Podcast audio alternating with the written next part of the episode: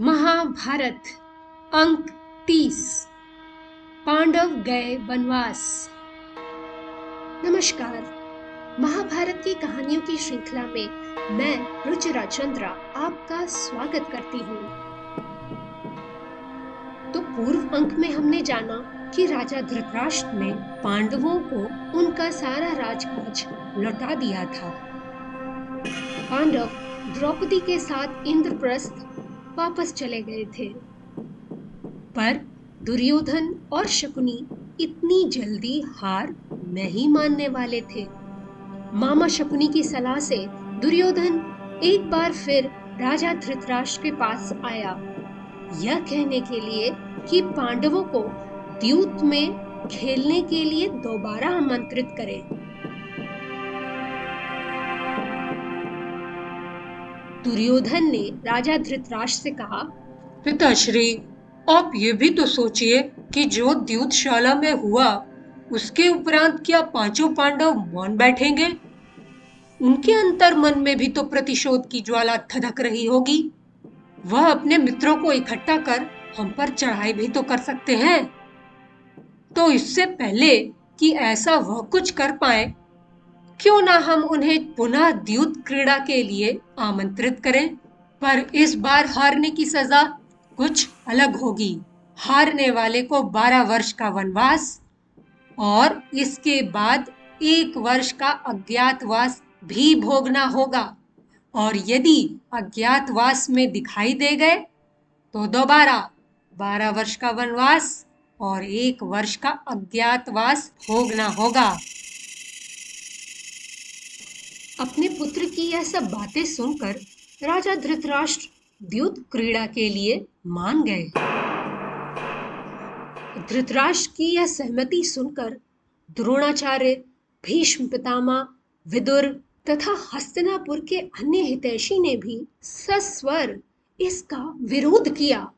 यहाँ तक कि गांधारी ने भी उन्हें बहुत समझाया, पर उसके समझाने से ना दुर्योधन माना और ना ही राजा धृतराष्ट्र।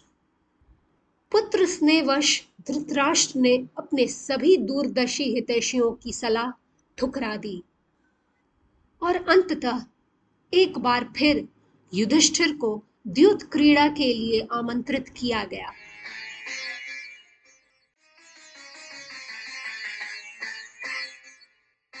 और युधिष्ठिर अपने ज्येष्ठ पिता श्री धृतराष्ट्र के नौते का उल्लंघन नहीं कर पाए और सहज ही इस न्योते को स्वीकार किया। उन्हें द्युत क्रीड़ा की शर्त पहले ही बता दी गई थी कि अगर पांडव जीते तो दुर्योधन बारह वर्ष का वनवास और एक वर्ष का अज्ञातवास भोगेगा। लेकिन अगर दुर्योधन जीता तो पांडव बारह वर्ष का वनवास और एक वर्ष का अज्ञातवास भोगेंगे। और अज्ञातवास में अगर दिखाई दे गए तो दोबारा बारह वर्ष का वनवास और एक वर्ष का अज्ञातवास भोगना होगा। द्यूत क्रीड़ा की शर्त जानकर सभी ने युधिष्ठिर को समझाने का यथाशक्ति प्रयास किया। लेकिन वे नहीं माने। वे दुर्योधन से अपनी पिछली हार का बदला लेकर उसे वनवास भेजना चाहते थे। पर वे ये नहीं जानते थे कि धूर्त शकुनी से वे द्यूत क्रीड़ा में कभी नहीं जीत सकते। हस्तिनापुर की द्यूतशाला में एक बार फिर द्यूत की बाजी शुरू हुई। षड्यंत्र के इस खेल में फिर से द्यूतशाला के महारथी मामा शकुनी ने चली और युधिष्ठिर दोबारा दाव हार गए। शर्त के अनुसार अब पांडवों को 12 वर्ष का वनवास और एक वर्ष का अज्ञातवास भोगना था और अज्ञातवास में पकड़े जाने पर दोबारा 12 वर्ष का वनवास और एक वर्ष का अज्ञातवास बिताना था। यह एक अति कठिन कार्य था, परंतु धर्मराज युधिष्ठिर ने इसे भी स्वीकार किया। शर्त के अनुसार पांडव द्रौपदी सहित वनवास पर जाने के लिए तैयार हो गए। उन्होंने राजसी वस्त्र त्याग कर साधारण वस्त्र धारण किए। माता कुंती भी उनके साथ वन जाना चाहती थीं, किंतु वे अस्वस्थ थीं, इसलिए विदुर ने उन्हें नहीं जाने दिया और वे विदुर के घर ही रुक गईं। पांडव सबसे विदा लेकर वनवास के लिए निकल पड़े। भीष्म पितामह गुरु द्रोणाचार्य और विदुर ने उन्हें अश्रुपूर्ण विदाई दी।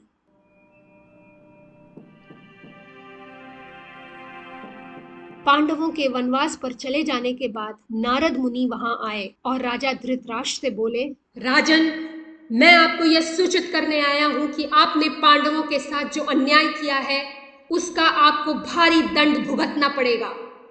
चौदह साल बाद कुरुवंश पूरी तरह नष्ट हो जाएगा और पांडवों की विजय पताका लहराएगी।